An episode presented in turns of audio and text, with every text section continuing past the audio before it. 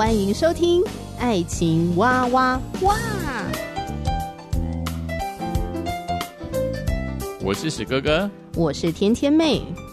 各种情感话题，挖掘深度与广度，挖出感动与温度，为其中的美好惊叹不已。哎，是惊叹还是惊悚啊？以轻松漫谈的方式畅聊各种情感话题。爱情啊，我挖我挖我挖挖挖。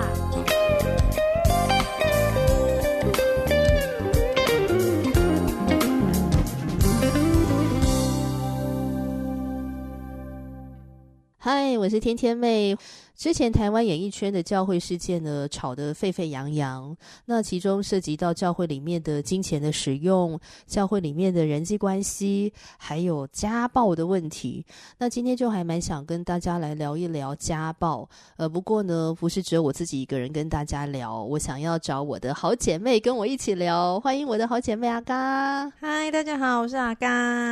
阿嘎是幸福人妻二宝妈，是音乐老师，然后斜杠精油事业。哎，找你来聊家暴这个话题，你会不会觉得怎么那么严肃？也不会啊，就听了很多人的故事，然后就觉得哦，原来是这样子。哦，原来是这样。你是说跟你想象中的差很多嘛？就是你看他们的状态，跟他们可能在家庭或婚姻里面实际遇到的状况，你觉得很大的落差。当看到朋友的时候呢，就会发现说，嗯、哦，原来他们生活是这样子在过，原来他们发生这样子的事情。嗯，就是以前我都觉得那个大概只是在电视上会发生。以前都是略有耳闻，然后最近才会变成说，哦，哦，真的是自己的朋友遇到这样的事情。自从经营那个精油事业之后呢，整个认识各方很优秀的女性朋友们嘛，嗯、就是认识了广大的女性同胞。是过程当中就会听到很多不为人知的婚姻家庭故事。对，说到家暴这件事情啊，你觉得你自己有遇过家暴吗？我在原生家庭里面，我爸爸蛮容易言语暴力，然后也会冷暴力，然后也会动手。嗯、但他动手可能就是砸东西这样子。你说砸锅碗瓢盆，然后还要是不锈钢做的？没有哎、欸，我爸有一次很可怕，他气到从厨房里面拿菜刀出来，然后我就印象非常深刻，因为我就站在我们家卖米嘛，嗯、然后所以我爸就把那菜刀，就是那个菜刀是飞的，然后飞到。就是披在米袋上面，然后米就炸，对对对，像泄洪一样，好可怕哦！那你妈不是吓到？我妈那时候就转头就离开了，然后我就假装淡定，嗯，因为可能太常看到以前爸爸妈妈在这样吵架，对，所以我就淡定，因为想说如果我惊慌的话，一定会让我爸觉得哈，你看你们这样就怕了，所以我就淡定的看着他，其实我心里是非常非常害怕。哎，有没有可能就是因为淡定，所以对方就继续这样子啊？反正你们没什么反应啊，那我就跟你用更激烈。嗯，你觉得有可能吗？也是有可能，但是当下我觉得我爸就突然冷静下来，他就没有人跟他吵了，嗯、你知道吗？哦，就是对，没有人在持续的激怒他，哦、我也就只是淡定，我也没有就是那种鄙视，嗯、就是淡定的看着哦米露出来了，我接着去拿扫把这样。然后把那个地上的米扫干净，这样子。然后后来是眼睁看我爸爸，因为他是披在中间，嗯、上面还有米嘛，他就一袋一袋把它扛下来之后，嗯、你才有可能处理那袋破掉的米。嗯、其实我想一想，在我自己的原先家庭里面，也是有这种家暴的情况诶，爸妈的关系，因为他们两个在金钱的使用上面一直都有纠纷。就是两个人都不认同彼此的使用金钱的方式，然后投资理财的方式也都很不认同。那所以呢，一直到我们家三个小孩都大学毕业了，然后我们都有自己的工作，生活也稳定之后呢，爸爸就很想跟妈妈离婚。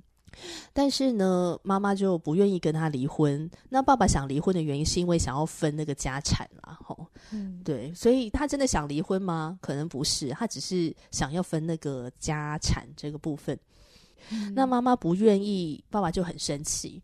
那很生气，甚至我妈也会对我爸爸讲一些。呃，可能言语上面的，我觉得那其实也是构成一种言语上的暴力了。比如说，他会骂我爸说：“嗯、你这个没用的男人，哈，就是你们家的人呢，都是怎样怎样啊，有什么问题呀、啊？”讲一些不是很好听的话，那我爸就会非常的生气。我爸有一次就气到，就对我妈就泼水，然后我妈就去申请保护令。然后当我知道这个情况的时候呢，我就想：天哪，我爸会不会哪一天真的很想跟我妈同归于尽之类的？你说泼水吗？你说两个互泼吗？泰国泼水节。那我在想说，会不会哪一天这个泼水，它就会上升到一个可能会拿菜刀出来之类的，泼油啊，泼硫酸这样，啊，就会觉得很可怕。这样子，嗯、也曾经看过他们吵架吵得很激烈的时候，就是会拳打脚踢。幸好那时候呢，我们三个孩子年纪也稍微大一点，大概就是青少女时期了。然后我弟大概高中，所以我们就会赶快跑到他们中间挡着啊，赶快把他们。然后我弟稍微有点力气，就把我爸架走，这样。然后我爸就比较冷静下来。哦，对。然后我记得我要，天哪，我好好多。聊到这个话题，就想到很多以前的那些画面。对对对，画面。然后包括说我结婚的那一天哦。啊，应该说结婚完，结婚完的当天，我爸就跟我讲说：“好，你们三个孩子真的年纪都大啦，哦，都长大了。然后你看你也结婚啦，哦，爸爸真的哪一天受不了你妈妈，哦，想要跟他同归于尽。然后我真的听到时候，心里面其实很害怕。”但是呢，也是表面淡定。然后我就跟我爸讲说：“我说爸爸，这些年真的辛苦你在这个家庭当中，辛苦你继续的在这个婚姻里面撑着，因为。”你的努力，因为你的愿意的，嗯、你的牺牲跟你的包容，妈妈，所以让我们三个孩子有一个完整的家庭。这样，我就一直很感谢他的辛劳。然后我爸听了之后，好像心情比较舒服一点了，这样子哈，就没有一直在生气的那个状态，这样，是一直没有在同归于尽这个念头。对对对，就比较没有那个同归于尽的念头这样子。嗯，对，反正我们这些年呢，就如果跟爸聊天的话，我们就会感谢他在这个婚姻里面的付出啊，这样。那面对我妈的时候，就也是感谢他在婚姻里面的付出啊，这样子。好啦，怎么会讲到这边？讲到这边，就是真的聊到家暴这个话题，我觉得这其实很普遍的事情吧，发生在很多人的家庭里面。我我以为就是老一辈比较容易家暴，嗯，然后现在都是你知道资讯爆炸，很多这样的讯息，所以应该比较不容易有家暴的事件。嗯，那再加上就是哎，在教会好像生活应该比较不会有。可是我就是大概在半年前。嗯然后就听见一个还蛮要好的姐妹，她就跟我说：“诶，她在一次的跟先生的先，应该不是她跟先生冲突，就单纯只是她先生在生气，嗯、对她讲了很不好听的话。然后那不好听的话，我是觉得蛮毁灭性的。比如说，她就说你就是贱货，哈，好。然后这个先生呢，就对太太有推的动作，把她推倒在地。那两个都是基督徒，两个都是基督徒，是传道人家庭吗？是。是，先生是传道人，对，太太是师母，对，OK，呃，我就在在这过程当中，我就问他说，那是不是因为先生太生气了，嗯、所以失去理智？他就说，啊，不会，其实先生对他之前就是也很常常言语暴力，嗯、可是他就想说没有关系，他可能生完气就好了，哦，没有关系，他不是故意的，嗯，但是他开始有意识，是因为他。先生进而是在小孩面前说：“你这个贱货吗？对，你就是个贱货，啊、你去死一死好了。”儿子就常常会哭啊，啊，爸爸跟妈妈吵架了什么的。可是大女儿就会阻止弟弟说：“没有没有，爸爸妈妈他们感情很好，你不要乱说。”哦，然后他才意识到说：“哦，原来对小孩是有影响的，只是我大女儿很成熟，过于早熟。嗯、可是儿子讲的话是，就是把。”事实都讲出来，这样子，嗯，他才发现说，哦，原来他已经在被暴力对待，嗯，对，哦，所以他之前一直都没有觉得自己被暴力对待，是后来才觉得他其实是被家暴。对，然后而且这件事情，他也他也很拒绝跟教会的弟兄姐妹讲，因为他总觉得啊、哦，他们就会跟我讲，叭叭叭叭，都是我知道的，都是我以前对别人讲过的。你是说圣经的真理吗？就是拿圣经里面的一些话语，看似鼓励，但是其实没有什么帮助性。可能以前他对别人说的时候，他觉得很有帮助，可是在他身上的时候，他说他完全不想要听这类的话。你就原谅他呀，他不是故意的啊，他真的会改啊。嗯、这，哎呦我的天呐！对，而且很多时候我就觉得弟兄当然会说、嗯、哦，对我知道我错了，我错了。然后你也不好意思再跟他讲什么。嗯、可是对于姐妹，她那情绪没过去，然后我们就会很期待说啊，你们赶快和好啊，嗯、这事情就很快就过去了。可是姐妹没过去的时候，这些话啊。就对他来讲，就是左进右出，对，是没有帮助的啊。为什么在旁边陪伴的人，好像常常都会讲出这样的话啊？他不是故意的啊，他他可能只是嗯一时之间情绪管理不是很好，就是劝和不劝离嘛，就不希望别人的关系不好，不希望别人的家庭不和睦，希望这个事情赶快翻篇过去。一种劝和不劝离吗？可是我觉得这种好心是会办坏事的。就像你刚刚说，当那个情绪还没有被接纳，情绪还没有得释放的时候，其实讲再多对他来讲是没有什么用的。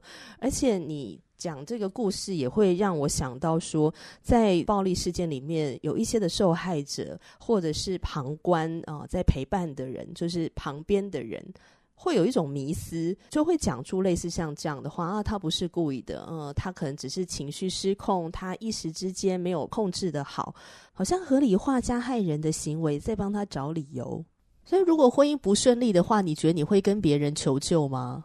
告诉别人吗？我铁定会啊，真的，哦，这么勇敢。我是一个没有办法，就是。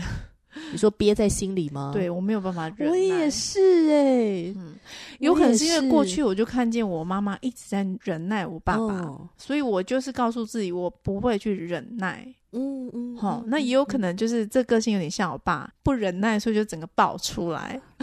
只是说程度没有这么强烈，就是我没有办法去忍受说你这样子对待我。嗯嗯嗯，那我也那时候要进入婚姻的时候，我也很清楚我的先生。不可以是这样子，如果是这样，我绝对会离开。我不可能像我妈妈这样忍个二三十年。嗯哼。对，嗯，好像为这个小孩呀、啊，为这个家庭的完整性啊，然后忍耐呀、啊，这样子是，就你们要走这个路线，没有，完全没有。像你刚刚提到说那个师母的故事啊，嗯，你说他发生的那个当下，他之前一直都不敢跟教会讲，对，你觉得为什么？除了他刚讲的，他也知道他讲出来，这些弟兄姐妹会怎么样的来安慰我，而他们的安慰对我来说一点帮助都没有。你觉得还有？什么原因？有可能是他讲不出来，还有可能是因为碍于先生的面子，因为是传道人，哦、就觉得说，哎，面子要帮他留一下。嗯、然后我之前也都这样子忍耐啦，嗯、所以这次应该也没有问题，忍耐下来过一过，可能就好了。嗯、可是我我也跟他讨论，我就说你你没有发现你是从他可能只是骂你，到后面他言语暴力你，然后到后面对呀，他动手了。他是不断不断的加强，欸，诶，是的，嗯，是的，我就说，我就跟他说，如果是我，我绝对不会这样被对待，因为我不想我女儿心里面是觉得婚姻应该就是要忍耐，嗯。对，真的，真的，嗯，是。我曾经访问过一个牧师。在他做传道人的生涯当中，有蛮多年的时间是对他的师母家暴。嗯，比如说师母可能讲了一句话，问问题，而且那个问问题并没有要贬低牧师，或者是故意要惹牧师生气，都没有，很平常的一句话，但是牧师听了却滔天大怒，气到就。把那个椅子啊，餐桌的那种木椅，嗯，四只脚的很重，扛起来往师母的身上就丢过去，然后或者是呢，把师母就是推倒在地之类的，打的他老婆呢脸上都会一个青一个紫，然后老婆就带着那个淤青，然后去教会做礼拜，可是却没有人敢多说什么。没有人去关心师母到底发生了什么事，就是好像就默默看在眼里，就是看着师母常常来教会的时候，就会带着新的伤痕来。嗯，那当然，我访问这个牧师，好是他已经改过自新了，所以他上我的节目，分享了生命改变的故事，然后分享了那一段他觉得他有多么的对不起他的师母，他就悔改，然后向他的师母悔改，这样。那当然之后就再也没有家暴的这个举动。嗯。当我听到这个故事的时候，我觉得我更震惊的是说，当师母带着亲一个子一个的，看得出来他被家暴，你知道吗？嗯，就是他不讲，你都可以从他的外表，你都可以知道他师母被家暴了啊！怎么没有人去关心，或者说应该要把这个事情应该要处理？教会不是只有你们这一对传道人夫妻啊，也有其他的传道人跟牧师啊，怎么没有处理呢？怎么没有人介入呢？而且再怎么样会问说：“师母，你怎么了？你的脸怎么了？”对呀，都没有人问吗？我那时候就问牧师说：“那牧师当师母亲一个子一个去教会的时候，这个很明显呢。那教会里面的其他的牧长或者是长职同工没有介入进来来帮助你们吗？”然后牧师就说：“没有诶，好像他们也不敢讲话，就是默默的看在眼里。但是他们大概就一直为我们祷告吧。所以后来我改变了，就这样子讲。好，whatever，我相信祷告一定大有功效。但我的意思是，应该要关心吧？真的哎。那你觉得为什么会这样子？我在想，会不会是一种清官难断家务事？就是大家会觉得说，我们是不是不要去介入人家夫妻吵架？说不定他们这个吵一吵就过了。还是整个教会其实的太太都是这样，亲一块 子一块。不晓得，好难想象哦。对啊，其实我的朋友他那时候在跟我讲的时候，他敢讲出来，他是那时候他跟我，我我可以描述他那时候诉说的情景，他完全没有任何的情绪，然后就是冷冷的说：“嗯、我觉得我受够了，我一定要跟他离婚，嗯、我不想要跟任何人谈。”嗯，因为我受够了。我觉得他没有很想要讲在教会里面，是因为他想要私聊这件事情。哦，是、嗯、他不想要人家来劝他，他不想要在这个婚姻里面了。对，因为他知道他如果讲出来的话，教会可能会劝他说要以和为贵啊，婚姻家庭的价值，就基督徒不可以离婚啊，等等的。或是说，哎，你们双方先冷静一下，然后用时间去冲淡这个，嗯嗯，这个伤害，这样子。对，他不想。我觉得很可惜。我觉得如果已经到了那种程度的时候，就是自己真的已经忍受不了，最后爆发出来，就是我要终结这个婚姻。你知道，很像那个癌症啊，拖到那个末期。如果能够早期发现，就早期治疗的话，是不是就好很多？是啊，对啊。比如说早期你们的婚姻关系可能就已经有一些亮红灯了，可能已经在被不恰当的对待。却没有意识到这个不对，这个应该要沟通，嗯，这个应该要调整，应该要让对方知道。可是你一直忍耐，忍到后面你受不了了，然后你才爆发。我觉得这个是最伤害的。当然呢、啊，但是他，我觉得他那个过程当中，他就是觉得说啊，他就不会改变，他就是这样子。嗯嗯嗯，就是对方也没有想要让。嗯他但是整个事情可能在教会知道之后，诶，传道人对他就愿意改变，他就想说，嗯，他不应该这样对太太，所以所以后来教会还是知道，后来教会还是知道，所以就像你说的，一定要去求助，然后让别人知道。要不然他就会继续的为所欲为，啊、或者是甚至就是更加的严重这样。对啊，真的，我觉得在教会里面呢、啊，教会不是天堂，教会就是罪人聚集的地方。是，对啊，教会虽然一直高举家庭价值，但是我们就是一群罪人啊。我们在亲密关系里面，我们就是会不小心伤害到别人，不管是有意或者是无意的。嗯、哦，我们就要去面对这个事情，而不是把它掩盖起来。讲好听是我们低调的处理，然后好像是为了要维持一种啊教会美好的形象，教会的婚姻都是很棒的，我们要做婚姻的榜样。我觉得那会导致很多的受害者他们是没有出路，诶，他们会讲不出来。的确，嗯。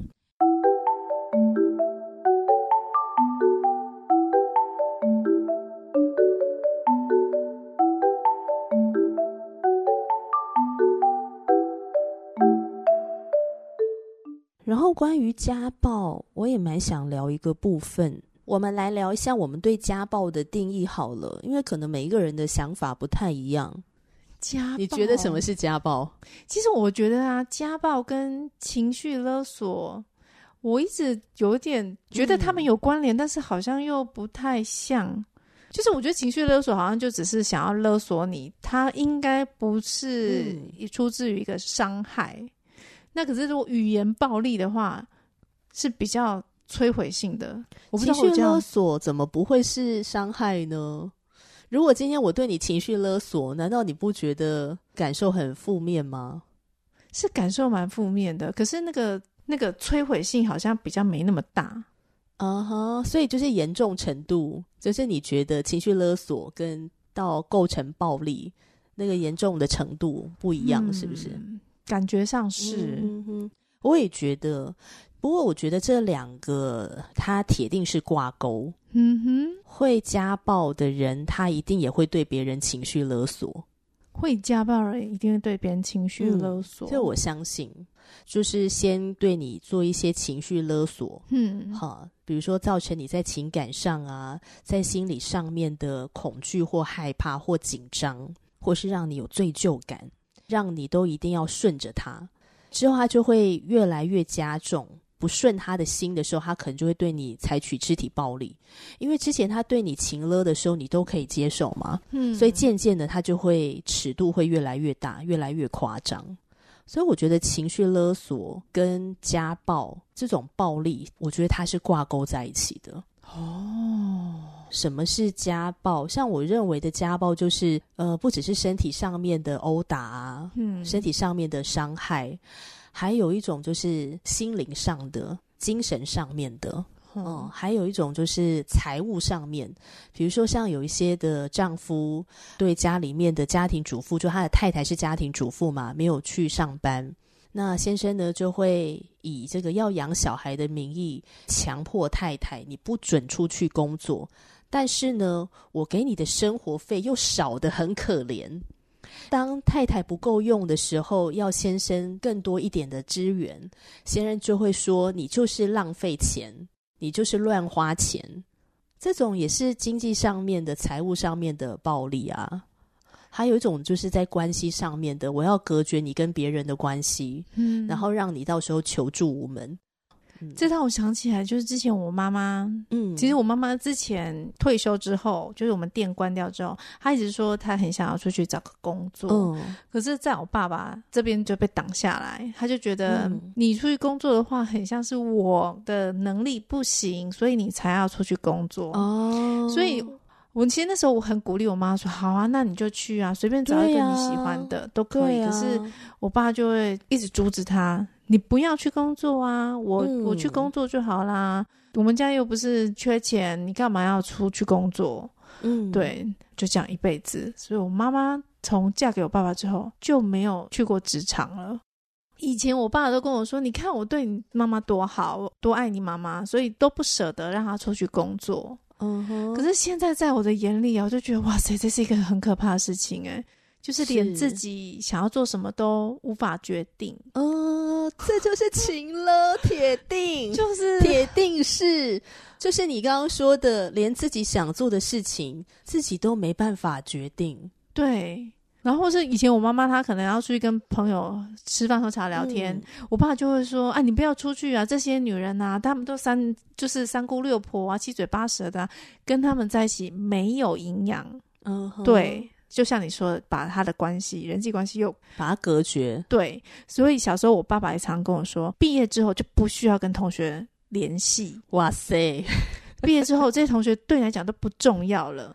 但是呢，我就不甩我爸，就是我就是 从小可能跟跟跟他个性很像，就是嗯哼，而且因为你不喜欢他那样啊，是啦，是不喜欢他那样，但是就是我就我就是不听他的话，嗯、然后我还是跟我的朋友们 继续的往来。可是我就跟我妈妈分享说，啊，我今天又跟我高中同学谁谁谁啊，嗯、然后聊天，啊，他最近生小孩了耶，然后最近他结婚了。嗯，当我爸发现说，哦，原来这个互动是可以很简单。嗯，他才开始有点嗯改观吧。嗯、可能他以前就觉得说别人呢，可能就只是有利益的才会互动。嗯嗯嗯，我就觉得好可惜哦，他他损失很多，就是本来好像想要捍卫自己的权益。对，可是其实他损损失了非常。我觉得你爸心中可能很多不安全感吧，是对不对？他们家我奶奶生了十二个小孩，嗯嗯嗯，然后男生八个，女生四个，嗯、他排行全家的老四。嗯、然后他们因为小孩很多嘛，所以很早以前就出去工作。嗯。因为排行老四，通常爸爸妈妈会看到只有哥哥跟姐姐，嗯、所以他要很努力、很努力才会被看得到。哦。然后我奶奶又是一个嗯，很不会、嗯、啊，那时候的父母亲应该都很不会赞美小孩。嗯、但我爸很努力的说，比如说他赚钱开店拿钱回家，但是我奶奶永远会跟他说：“哦，那个谁谁谁也拿钱回来，哦，那个谁谁谁也拿了很好吃的东西给我。啊”就是那感受会很差。但我觉得可能因为他他非常想要奶奶的爱，所以呢，嗯、他就用错的方式再继续的讨奶奶的关注。嗯嗯、对啊，如果我现在看来，我就觉得如果他把自己过好，嗯、或许奶奶就会看见他了，就是不需要一直去讨好。对对对，嗯、而且或许奶奶有没有看见也不是最重要的了，而是他自己到底能不能够看见他自己的生命价值。是，嗯，像我觉得会对别人家暴或是情绪勒索的人，我觉得他的内心都不是很健康的，对，也不够强壮。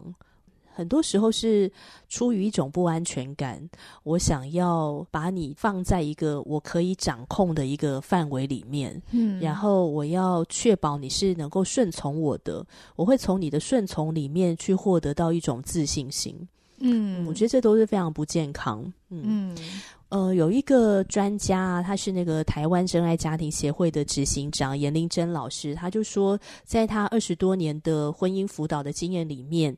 遇过很多在婚姻当中受到长期的在言语上面的暴力，或是精神的虐待啊，或者肢体暴力所苦的这些个案，有男有女。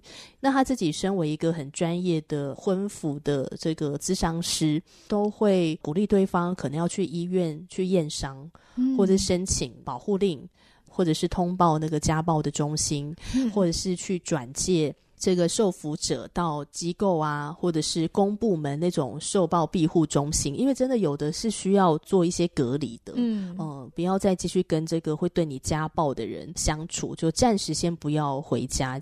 然后他通常也会鼓励在婚内受到家暴的人去寻求教会或者是专业的婚辅的机构，有的甚至是走法律的程序。嗯、所以我觉得，总而言之，每一个人的婚姻里面。呃，婚姻有千千百百种，每一个人遇到的问题都不一样。但是，如果你觉得你在婚姻里面已经受到伤害了，我觉得你真的不要隐忍，你真的要去寻求保护，去求救，把你遇到的事情说出来，不要孤孤单单的去面对。其实，我觉得，如果当真的陷入一个状况的里面，你跟别人说一说，其实。当然是要找就是比较 OK 的人，嗯、就比如说，嗯，他是比较客观，嗯，他不是带着情绪跟你一起抱怨的，嗯、他是可以帮你看这件事情分析，嗯，然后让你知道说，哎，这件事情到底是严重还是说只是我想太多？对，要不然你就会一直在那边想想想想想想了很久，还是不知道，真的是对。好哦，今天聊到家暴这个话题，真的蛮严肃的，但是也希望你愿意跟我们聊一聊，嗯、呃，留言分享你有没有遇到过家暴啊，或者是可能是发生在你的周遭的亲朋好友的身上，你自己的想法是什么呢？欢迎你留言。嗯、那今天谢谢阿嘎，谢谢天天，嗯，祝福大家可以在亲密关系里面获得幸福，也是充满上帝的祝福哦。我们下次见，拜拜，拜拜。